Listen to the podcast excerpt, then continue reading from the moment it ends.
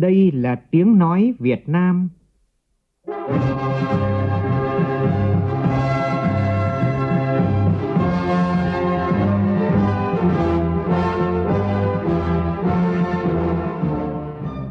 là tiếng nói Việt Nam, phát thanh từ Hà Nội, thủ đô nước Cộng hòa xã hội chủ nghĩa Việt Nam.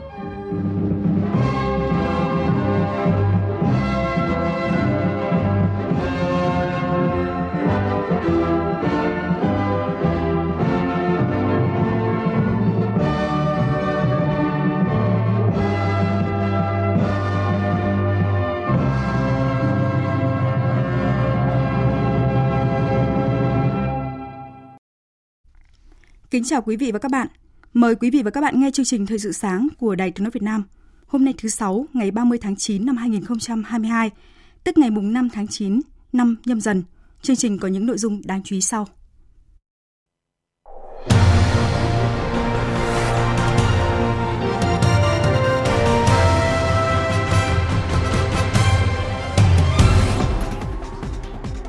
Thủ tướng Chính phủ yêu cầu tiếp tục đẩy mạnh cải thiện môi trường đầu tư kinh doanh, cắt giảm tối đa thủ tục hành chính dườm già, dễ phát sinh tiêu cực. Bộ Tài chính ban hành thông tư quy định giảm từ 20 đến 50% một số loại phí hoạt động kinh doanh vận tải nhằm hỗ trợ cho doanh nghiệp. Hoàn lưu bão số 4 gây mưa lũ khiến các tỉnh Bắc Trung Bộ thiệt hại nghiêm trọng. Nhiều tuyến đường bị chia cắt. Đến thời điểm này, Nghệ An ghi nhận 5 người chết và mất tích. Trong phần tin thế giới, Hội đồng An ninh Quốc gia Hàn Quốc họp khẩn sau vụ phóng tên lửa tối qua của Triều Tiên. Tây Ban Nha báo động tình trạng ngân hàng thực phẩm cạn kiệt trong khi lạm phát vẫn tăng cao kỷ lục ở mức hai con số.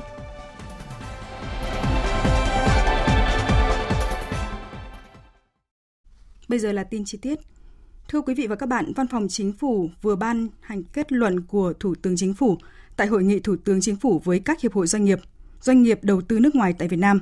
Thủ tướng yêu cầu tổng hợp các đề xuất, kiến nghị của các hiệp hội doanh nghiệp, doanh nghiệp đầu tư nước ngoài tại Việt Nam trước ngày 5 tháng 10 tới, khẩn trương giải quyết khó khăn tạo môi trường thu hút đầu tư. Thủ tướng Chính phủ yêu cầu các bộ ngành địa phương liên quan xử lý dứt điểm theo thẩm quyền những khó khăn vướng mắc của các doanh nghiệp đầu tư nước ngoài đối với những vấn đề có thể giải quyết ngay. Đối với những vấn đề phức tạp chưa giải quyết được, khẩn trương nghiên cứu đề xuất phương hướng giải pháp với lộ trình cụ thể. Các bộ ngành địa phương báo cáo về việc xử lý các đề xuất kiến nghị gửi về Bộ Kế hoạch và Đầu tư trước ngày 30 tháng 10 tới để tổng hợp theo dõi và báo cáo Thủ tướng Chính phủ. Đặc biệt cần tiếp tục đẩy mạnh cải thiện môi trường đầu tư kinh doanh hơn nữa cho các doanh nghiệp, nhất là cắt giảm tối đa thủ tục hành chính dườm già, làm tăng chi phí, thời gian dễ phát sinh tiêu cực. Đồng thời phải tháo gỡ kịp thời, hiệu quả những khó khăn vướng mắc mà doanh nghiệp kiến nghị. Bộ Kế hoạch và Đầu tư khẩn trương hoàn thiện dự thảo chỉ thị của Thủ tướng Chính phủ, trong đó giao các bộ ngành địa phương tiếp thu, xử lý theo thẩm quyền với lộ trình cụ thể, tập trung vào các đề xuất lớn, các giải pháp hoàn thiện chính sách để thu hút vốn đầu tư nước ngoài, nâng cao hiệu quả đầu tư nước ngoài tại Việt Nam, tập trung các giải pháp về cải cách thủ tục hành chính, tạo môi trường thu hút đầu tư thông thoáng. Về đào tạo nguồn nhân lực, trong đó có việc mở rộng và nâng cao chất lượng đào tạo, kỹ năng nghề, đào tạo cao đẳng và đại học kịp thời, hiệu quả nhất là các ngành nghề mà các doanh nghiệp đang cần và phục vụ phát triển lâu dài bền vững. Sáng nay tại Hà Nội, Hội đồng Lý luận Trung ương phối hợp với Ngân hàng Thế giới tại Việt Nam tổ chức hội thảo khoa học một số vấn đề lý luận thực tiễn qua 10 năm thực hiện nghị quyết Trung ương năm khóa 11 về một số vấn đề chính sách xã hội giai đoạn 2012-2020. Phóng viên Hà Nam thông tin. Sau 10 năm, kết quả thực hiện nghị quyết Trung ương 5 khóa 11 về một số vấn đề chính sách xã hội giai đoạn 2012-2020 đã đạt được nhiều thành tựu quan trọng. Nhận thức của các cấp ủy đảng, chính quyền và người dân về chính sách xã hội có chuyển biến rõ rệt. Hệ thống chính sách xã hội đã cơ bản đảm bảo công bằng toàn diện bao trùm, tiệm cận các tiêu chuẩn quốc tế, đảm bảo cơ bản quyền an sinh của người dân, góp phần phát triển kinh tế, ổn định chính trị và trật tự xã hội, nâng cao đời sống vật chất và tinh thần của nhân dân. Ông Nguyễn Văn Hồi, Thứ trưởng Bộ Lao động Thương binh và Xã hội cho biết. Hầu hết các chỉ tiêu đều đạt và vượt mục tiêu so với quy định của nghị quyết với nhiều điểm sáng trong các cái lĩnh vực về chăm sóc người có công với cách mạng, giảm nghèo và an sinh xã hội. Trong tổng số 26 chỉ tiêu có 5 chỉ tiêu vượt và hoàn thành trước thời hạn, 16 chỉ tiêu đạt mục tiêu vào năm 2020. Chỉ số phát triển con người HDI năm 2020 có sự cải thiện trong bảng xếp hạng của Liên Hợp Quốc từ vị trí 128 trên 187 năm 2011 lên vị trí 117 vào năm 2020. Các thành tiệu nổi bật đã đem lại niềm tin và sự hài lòng của người dân, khẳng định tính yêu Việt, tốt đẹp của Việt Nam dưới sự lãnh đạo của Đảng. Tại hội thảo, các đại biểu sẽ cùng nhau bàn giải pháp để đảm bảo chính sách xã hội trong thời gian tới phải được xây dựng và triển khai thực hiện hài hòa đồng bộ với phát triển kinh tế đất nước. Cũng trong sáng nay tại Hà Nội, Trung ương Hội Liên hiệp Phụ nữ Việt Nam sẽ tổ chức hội nghị sơ kết hai đề án của chính phủ giai đoạn 2017-2022 gồm đề án tuyên truyền giáo dục vận động hỗ trợ phụ nữ tham gia giải quyết một số vấn đề xã hội liên quan đến phụ nữ giai đoạn 2017-2027, gọi tắt là đề án 938, và đề án hỗ trợ phụ nữ khởi nghiệp giai đoạn 2017-2025, gọi tắt là đề án 939. Phóng viên Phương Thoa thông tin.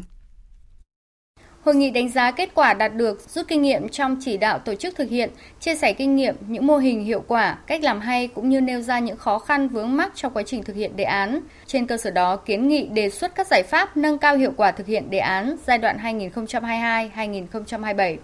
Trong khuôn khổ hội nghị sẽ diễn ra tọa đàm Phụ nữ khởi nghiệp, cơ hội và thách thức nhằm chia sẻ kinh nghiệm, bài học thành công triển khai đề án, kết nối mạng lưới hỗ trợ phụ nữ khởi nghiệp, bàn các giải pháp nhằm nâng cao hiệu quả thực hiện đề án và tăng cường sự phối hợp giữa các bộ, ngành, địa phương trong triển khai đề án thời gian tới.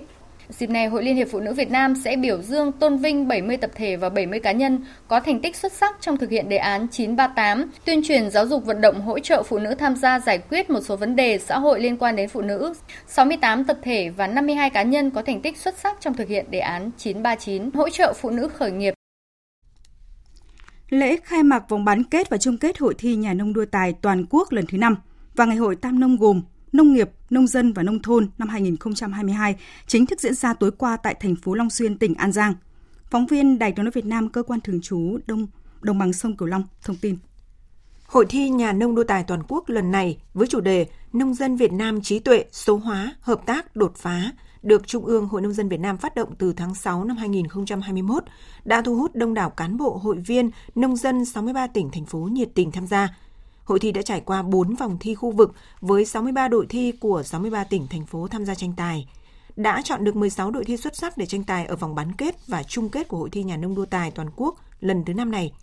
Tại lễ khai mạc, ông Đỗ Văn Chiến, Bí thư Trung ương Đảng, Chủ tịch Ủy ban Trung ương Mặt trận Tổ quốc Việt Nam cho rằng đây là những hoạt động thiết thực kết nối các hoạt động sản xuất kinh doanh giữa các tổ chức cá nhân và người nông dân – xây dựng môi trường liên kết cung cầu trong sản xuất và tiêu thụ nông sản, các sản phẩm kinh tế chủ lực, đặc sản của địa phương trên thị trường trong và ngoài nước, góp phần đẩy mạnh công cuộc vận động người Việt Nam ưu tiên dùng hàng Việt Nam do Ủy ban Trung ương Mặt trận Tổ quốc Việt Nam phát động. Hội thi nhà nông đua tài toàn quốc là một hoạt động có ý nghĩa xã hội sâu sắc, là sân chơi bổ ích cho các tầng lớp nông dân. Đây là dịp để nông dân trong cả nước có dịp thể hiện năng lực, tài năng, trách nhiệm đối với xã hội quê hương đất nước là cơ hội để giao lưu, học hỏi kinh nghiệm, nâng cao trình độ, kiến thức khoa học kỹ thuật, phát triển sản xuất, làm giàu cho bản thân và cho xã hội. Tại Hà Nội, tối qua, Trung ương Hội Liên hiệp Thanh niên Việt Nam tổ chức chương trình Tỏa sáng nghị lực Việt năm 2022, tôn vinh 50 gương thanh niên khuyết tật tiêu biểu. Tin của phóng viên Đài Tiếng Nói Việt Nam. 50 thanh niên khuyết tật tiêu biểu là một câu chuyện đẹp tàn nhưng không phế, tấm gương điển hình về nghị lực sống và khát vọng được cống hiến mang đến những điều tốt đẹp không chỉ cho riêng mình, cho gia đình mình mà còn cho cộng đồng và xã hội. Đó là anh Thân Ngọc Mạnh, bị bệnh xương thủy tinh đã sáng lập mô hình tiếng kẻng an ninh thôn Đức Liễn, tỉnh Bắc Giang, hoạt động hiệu quả và được nhân rộng trên toàn tỉnh. Anh Lê Văn Đông ở Nghệ An khuyết tật vận động nhưng đã nỗ lực kinh doanh gian hàng tranh thư pháp tranh đính đá và quán ăn với tổng thu nhập 200 triệu đồng một năm, tạo việc làm cho một số lao động.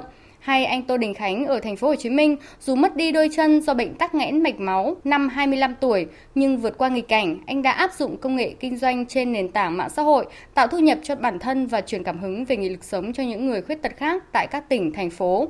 Anh Tô Đình Khánh chia sẻ.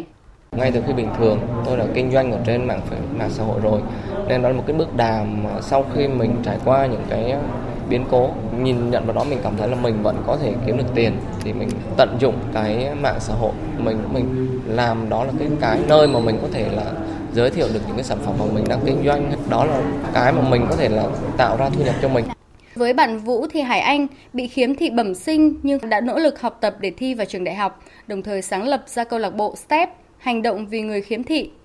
Câu lạc bộ của em hỗ trợ các bạn khiếm thị à, để nâng cao nhận thức, kiến thức cũng như là à, những cái trải nghiệm xã hội qua những cuộc thi này.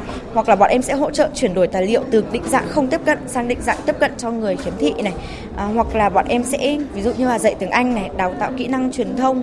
À, và hàng năm thì bọn em có một cái học bổng thường niên nho nhỏ dành cho các bạn trẻ mà có cống hiến vì người khiếm thị hoặc là chính các bạn khiếm thị có những cái cống hiến để thúc đẩy cộng đồng của mình phát triển nhé. Từ năm 2019 đến nay, các cấp hội đã tổ chức tôn vinh hơn 2.000 gương thanh niên khuyết tật tiêu biểu trên cả nước.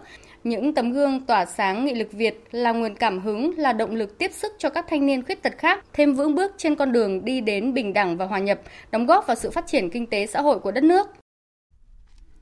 Chương trình tiếp tục với những tin đáng chú ý khác. Nhằm hỗ trợ cho hoạt động kinh doanh vận tải trước những khó khăn do COVID-19 cũng như biến động của giá nhiên liệu trong thời gian qua, Bộ Tài chính hôm qua ban hành thông tư số 59 quy định mức thu một số khoản phí và lệ phí. Đáng chú ý, thông tư này quy định giảm từ 20 đến 50% một số loại phí hoạt động kinh doanh vận tải.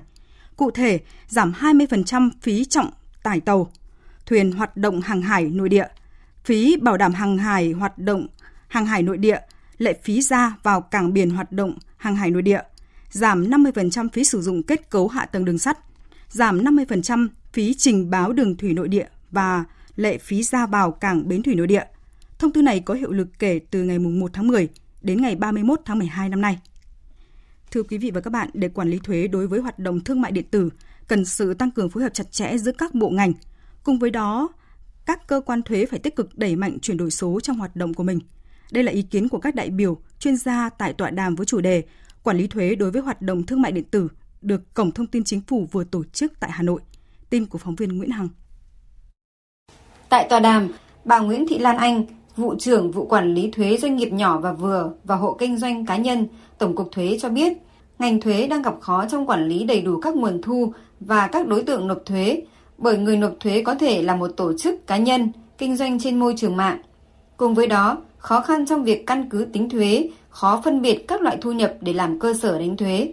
Thương mại điện tử phát sinh rất nhiều những cái loại thu nhập và có những loại thu nhập rất là khó phân biệt đặc biệt là phí dịch vụ hay phí bản quyền đó là những cái phí rất là khó phân biệt để làm cái cơ sở đánh thuế và một cái khó khăn về kiểm soát giao dịch kinh tế để mà quản lý các đối tượng à, hoạt động kinh doanh trong lĩnh vực thương mại điện tử à, một cái khó khăn nữa đó là cái việc quản lý dòng tiền cũng không dễ dàng để quản lý thuế đối với hoạt động thương mại điện tử trong thời gian tới các ý kiến đều cho rằng cần có sự tăng cường phối hợp, trao đổi thông tin chặt chẽ giữa các bộ ngành, giữa Bộ Công Thương, Bộ Tài chính, Ngân hàng Nhà nước, Bộ Công an trong giám sát hoạt động đóng thuế, cũng như các giao dịch của các tổ chức cá nhân có hoạt động kinh doanh trên các nền tảng số.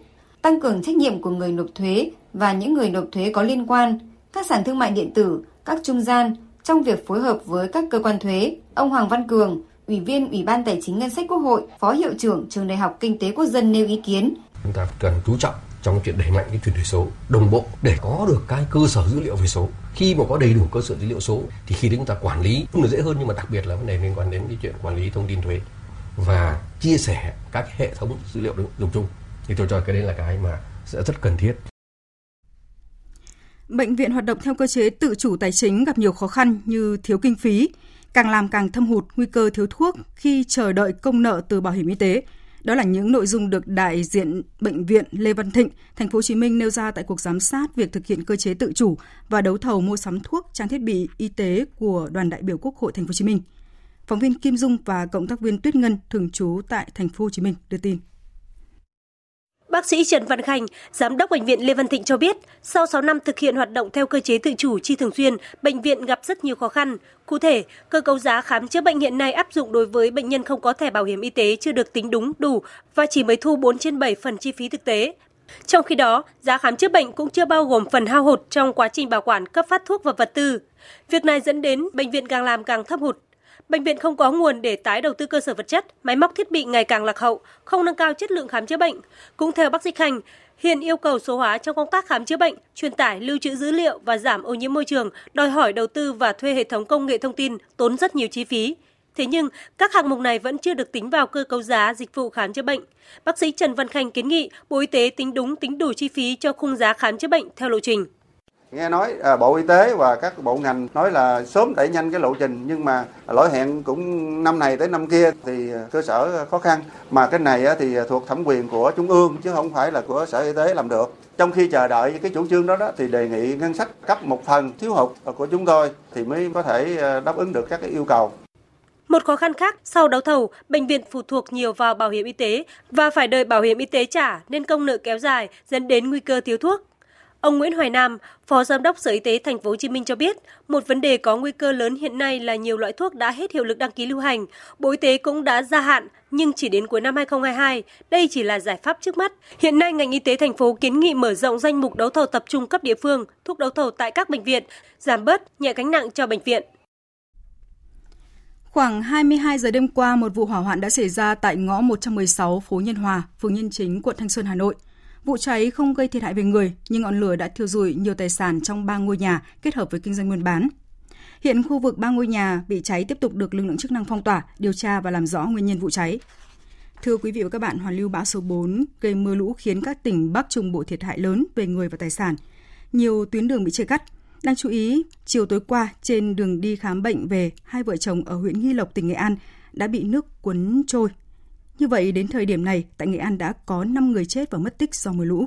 Phóng viên Sĩ Đức thông tin. Hai nạn nhân là vợ chồng trú tại xóm 12 xã Nghi Lâm, huyện Nghi Lộc. Trước đó trên địa bàn tỉnh Nghệ An đã ghi nhận có 3 người chết và mất tích do mưa lũ gây ra tại huyện Thanh Trương và Nghi Lộc. Mưa lớn những ngày qua làm ngập hơn 7.300 ngôi nhà. Hai huyện Quỳnh Lưu và Thanh Trương có số hộ dân bị ngập nhiều nhất. Ông Lê Đình Thanh, Phó Chủ tịch Ủy ban nhân dân huyện Thanh Trương cho biết. Nắm tình hình các cái địa bàn súng yếu và đồng thời là có giải pháp kịp thời để mà à, di dời các cái à, người dân cũng như tài sản à, của nhân dân ra khỏi vùng mà bị bị ảnh hưởng. Mưa lũ làm sạt lở đất gãy nhiều tuyến đường, gây ách tắc giao thông. Đặc biệt là có 15 điểm trên các tuyến quốc lộ và 13 điểm trên các tuyến đường tỉnh lộ. Sau khi kiểm tra việc ứng phó với mưa lũ tại các xã vùng ngập sâu tại huyện Quỳnh Lưu, điểm sạt lở trên tuyến quốc lộ 48D, đồng chí Thái Thanh Quý, Bí thư tỉnh ủy Nghệ An lưu ý các cơ quan chức năng phải đảm bảo tuyệt đối an toàn cho người dân, cắt cử người bảo vệ canh gác ở những điểm ngập sâu, điểm sạt lở trên các tuyến quốc lộ, không cho người và phương tiện đi qua, đồng thời tập trung nhân lực vật lực để thông tuyến nhanh nhất. Không chỉ tại Nghệ An, tại Hà Tĩnh mưa lũ gây ngập tràn cô lập nhiều hộ dân. Huyện Hương Sơn đã sơ tán 12 hồ sạt lở đất tại các xã Kim Sơn 2 và Kim Hồng. Còn quốc lộ 8A đường lên cửa khẩu quốc tế cầu treo huyện Hương Sơn bị sạt lở nghiêm trọng với 4 vị trí sạt lở tại Ly Dương, giao thông ách tắc nhiều giờ, trong đó điểm sạt lở tại km 82 cộng 300 lớn nhất với khoảng 1.000 mét khối đất đá. Theo nhận định của Trung tâm Dự báo Khí tượng Thủy văn Quốc gia, do có mưa lớn và lũ đã xuất hiện tại Nghệ An, Hà Tĩnh, nên nguy cơ xảy ra lũ quét sạt lở đất tại các vùng núi, vùng trũng, ven sông và đô thị tại các tỉnh Thanh Hóa, Nghệ An, Hà Tĩnh – trưởng phòng dự báo thủy văn Trung Bộ, Tây Nguyên và Nam Bộ, Trung tâm Dự báo Khí tượng Thủy văn Quốc gia Phùng Tiến Dũng cảnh báo. Theo nhận định của chúng tôi, đến ngày 30 tháng 9 thì ở khu vực Trung Du Đồng bằng Bắc Bộ, Bắc Trung Bộ có mưa vừa mưa to, cục bộ có nơi mưa rất to. Chủ động ứng phó với lũ quét sạt lở đất và lũ ngập lụt, người dân sinh sống trong vùng có nguy cơ lũ quét cần theo dõi sát thông tin cảnh báo lũ quét sạt lở đất, lũ ngập lụt của các đơn vị dự báo khí tượng thủy văn sẵn sàng sơ tán theo hướng dẫn của cơ quan phòng chống thiên tai của địa phương khi được yêu cầu. Cần thoát nhanh ra khỏi nơi nguy hiểm khi có dấu hiệu của trượt lở đất hoặc di tản đến khu vực trú ẩn an toàn. Không đi lại qua sông suối, khu vực đã xảy ra mưa lớn nước chảy xiết để hạn chế thấp nhất thiệt hại về người và tài sản do thiên tai gây ra.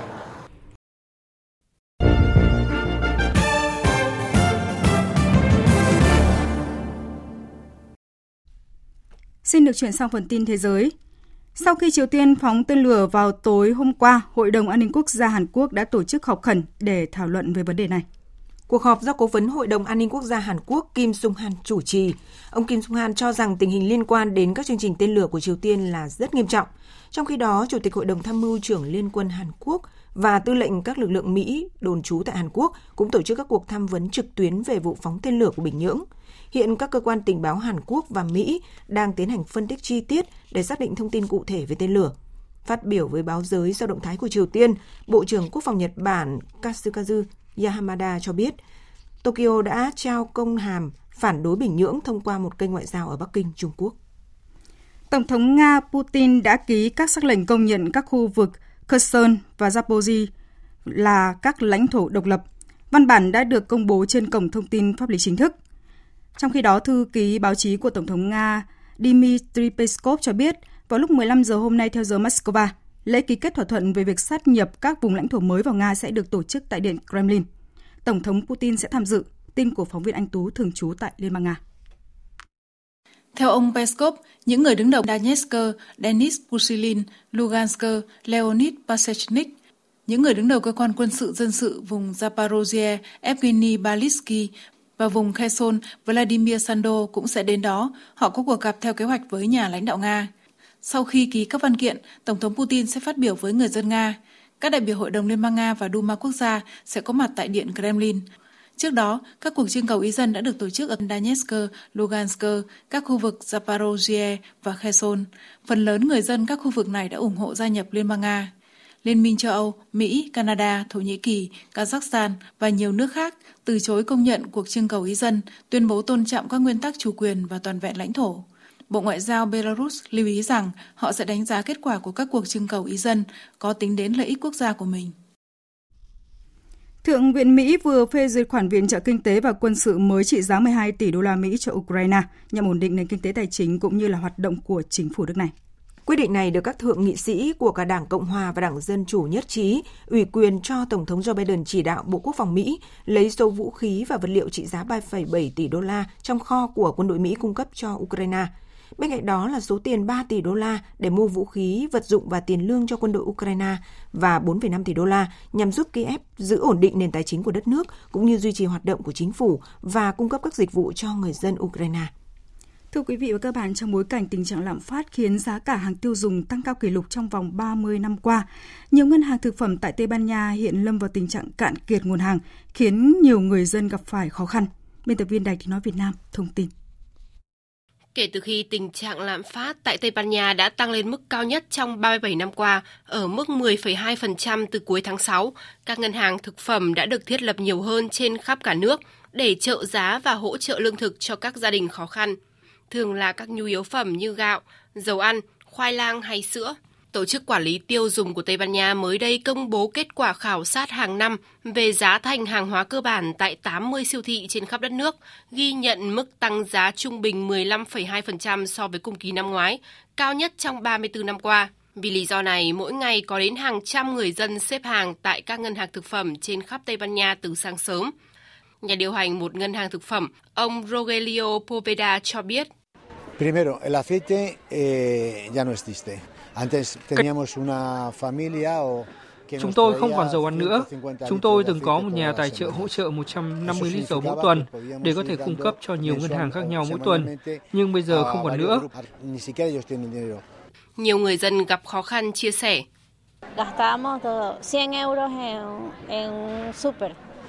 Cách đây 9 tháng chúng tôi cần 100 euro là đủ đi siêu thị, bây giờ chúng tôi cần gấp đôi. Thực phẩm tăng giá rất cao.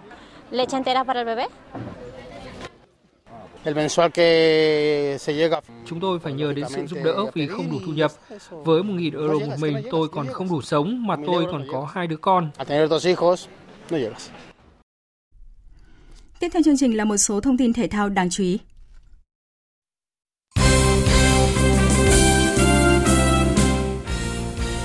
Quý vị và các bạn, thử thách tiếp theo của đội tuyển Futsal Việt Nam tại vòng bảng giải vô địch châu Á 2022 là Ả Rập Xê Út diễn ra vào 18 giờ chiều nay. Màn đọ sức với đối thủ này tại lượt trận 2 bảng D sẽ quyết định tấm vé đi tiếp của đội tuyển Futsal Việt Nam. Đại thắng ở ngày ra quân trước Hàn Quốc giúp các chiến binh sao vàng tràn đầy tự tin vào hành trình tại giải châu Á năm nay. Trên bảng xếp hạng Futsal thế giới thì Ả Rập Xê Út thậm chí còn xếp dưới cả Hàn Quốc. Thưa quý vị và các bạn, tâm điểm ở vòng 17 V-League 2022 diễn ra chiều nay là cuộc so tài giữa Hải Phòng với Hoàng Anh Gia Lai trên sân Lạch Tray và trận tranh suất trụ hạng giữa câu lạc bộ Thành phố Hồ Chí Minh và Sài Gòn FC. Ở lượt đi diễn ra hồi tháng 8 trước đó thì câu lạc bộ Thành phố Hồ Chí Minh đã giành chiến thắng với tỷ số là 2-1 trước Sài Gòn FC. Như vậy đội thua ở vòng này sẽ rất bất lợi trong cuộc chiến trụ hạng. Theo đề lệ giải, V-League năm nay sẽ chỉ còn một suất uh, xuống hạng nên cuộc chiến trụ hạng đang diễn ra khốc liệt giữa nhóm 4 đội xếp cuối lần lượt gồm Nam Định 16 điểm, Hồng Lĩnh, Hà Tĩnh 15 điểm, câu lạc bộ Thành phố Hồ Chí Minh 13 điểm và Sài Gòn FC 12 điểm.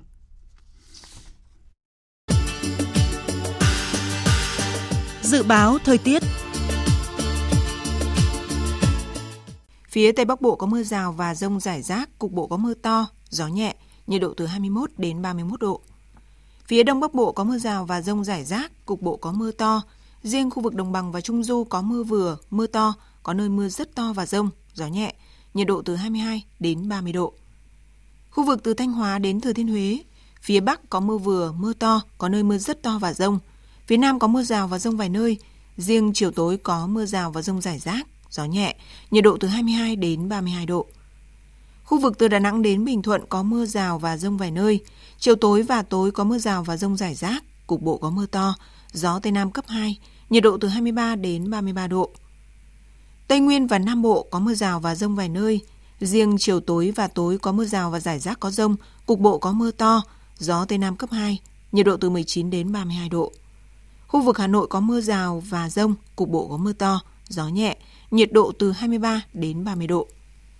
Dự báo thời tiết biển, Bắc và Nam Vịnh Bắc Bộ có mưa rào và rông rải rác, tầm nhìn xa trên 10 km, giảm xuống từ 4 đến 10 km trong mưa, gió đông đến đông nam cấp 3, cấp 4. Vùng biển từ Quảng Trị đến Quảng Ngãi, khu vực giữa Biển Đông có mưa rào và rông vài nơi, tầm nhìn xa trên 10 km, phía Bắc gió Đông Nam, phía Nam gió Tây Nam cấp 4.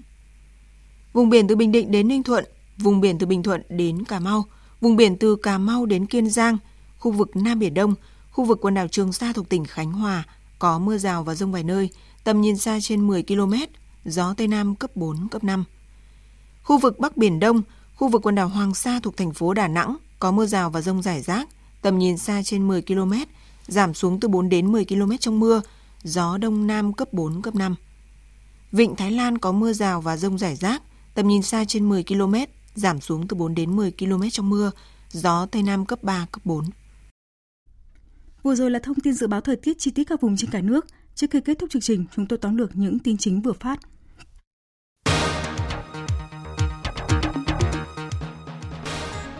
Văn phòng Chính phủ vừa ban hành kết luận của Thủ tướng Chính phủ tại hội nghị Thủ tướng Chính phủ với các hiệp hội doanh nghiệp, doanh nghiệp đầu tư nước ngoài tại Việt Nam. Thủ tướng Chính phủ yêu cầu các bộ ngành địa phương tiếp tục đẩy mạnh cải thiện môi trường đầu tư kinh doanh, cắt giảm tối đa thủ tục hành chính dườm già, dễ phát sinh tiêu cực, Hoàn lưu bão số 4 gây mưa lũ khiến các tỉnh Bắc Trung Bộ thiệt hại nghiêm trọng, nhiều tuyến đường bị chia cắt. Đến thời điểm này, Nghệ An ghi nhận 5 người chết và mất tích. Tổng thống Nga Vladimir Putin đã ký các sắc lệnh công nhận các khu vực Kherson và Zaporizhia là các lãnh thổ độc lập. Văn bản đã được công bố trên cổng thông tin pháp lý chính thức.